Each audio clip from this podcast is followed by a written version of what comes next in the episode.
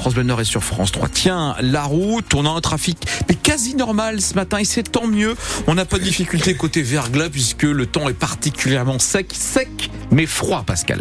Oui, Olivier qui habite à Solti nous dit qu'il fait 9, moins 9,4 en ce moment. Les maximales, si on peut dire, c'est du côté du littoral, moins 3 à Dunkerque. Ce sera une très belle journée sur le littoral d'abord et d'abord des nuages dans les terres et puis ensuite du soleil généralisé. Pascal, l'enseigne nordiste Chausse Expo est à la recherche d'un repreneur. Basée à Templemar, dans la métropole lilloise, elle vient d'être placée en liquidation judiciaire par le tribunal de commerce de Lille. Chausse Expo emploie 700 personnes en France et compte 180 magasins. Le vendeur de chaussures, Hélène Fromanti, est en fait en difficulté depuis déjà plusieurs années. Oui, Expo avait déjà fait l'objet d'un plan de continuation en 2018. 35 boutiques avaient alors fermé et le remboursement des dettes avait été étalé sur 10 ans avec l'espoir de faire repartir l'entreprise. Mais face à une chute brutale de la consommation depuis l'inflation, le tout accentué par la concurrence de la Chine ou encore d'Internet, les difficultés de l'enseigne ne se résorbent pas.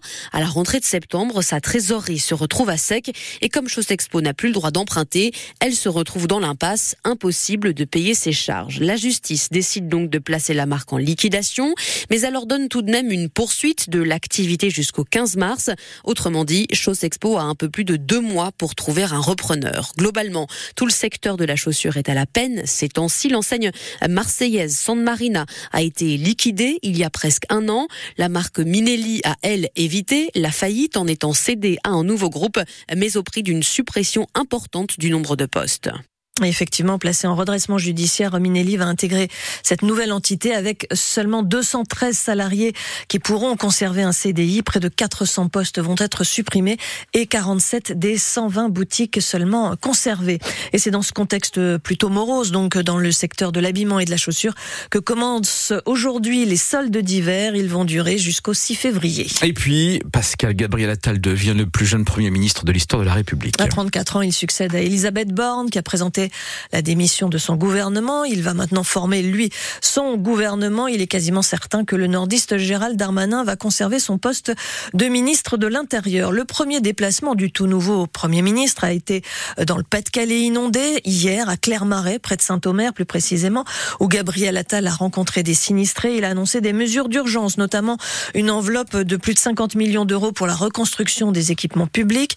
Gabriel Attal a également acté l'installation d'une pompe supplémentaire à Cuinchy dans le Bétunois qui sera pérennisé, mais aussi la simplification des procédures administratives pour le curage des cours d'eau dont la procédure pourrait passer ainsi de 9 à 2 mois. Nous reviendrons sur ces annonces euh, dans 10 minutes avec l'invité de France Bleu Matin, Jean-Claude Leroy, le président du conseil départemental du Pas-de-Calais. Deux anciens policiers du commissariat de Douai ont été jugés hier pour des faits de harcèlement moral et d'agression sexuelle. Leurs victimes sont deux collègues, beaucoup plus jeunes, moins À la barre, les deux prévenus ont nié les faits. La procureure a requis des peines de 12 mois d'emprisonnement pour l'un, 15 mois pour l'autre. Le jugement sera rendu le 13 février.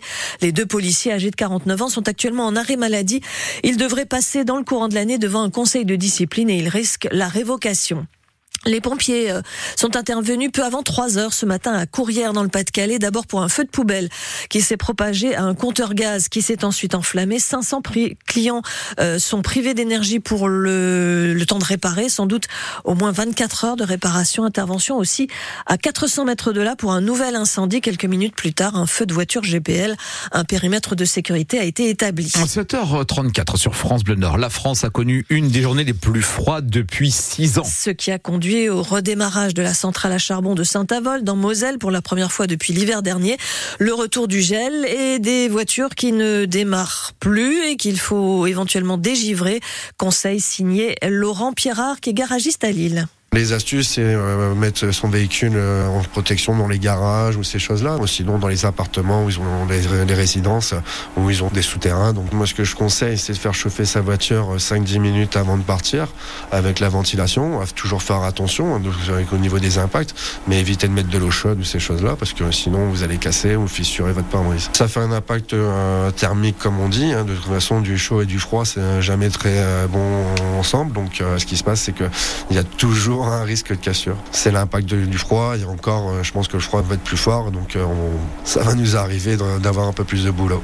Un score qui refroidit aussi, c'est celui du match de D1 de football qui se jouait hier soir entre les footballeuses du LOSC et celles du PSG pour la première rencontre d'Amandine Henry avec le maillot lillois. C'est une défaite 6-0 pour le LOSC avant-dernier au classement. Le LOSC côté masculin cette fois sera sur le terrain le dimanche 21 janvier à 17h30 pour jouer son 16e de finale de Coupe de France contre le Racing FC. Les trois autres rencontres, Fény, Montpellier, Le Puy, Dunkerque et Valenciennes Paris FC seront programmées la veille, c'est-à-dire le 20 janvier à 17h30. Et puis c'est aujourd'hui le début de l'Euro masculin de handball en Allemagne. L'équipe de France, championne olympique en titre, affronte la Macédoine du Nord à 18h en ouverture de la compétition. Le titre européen échappe au bleu depuis 10 ans.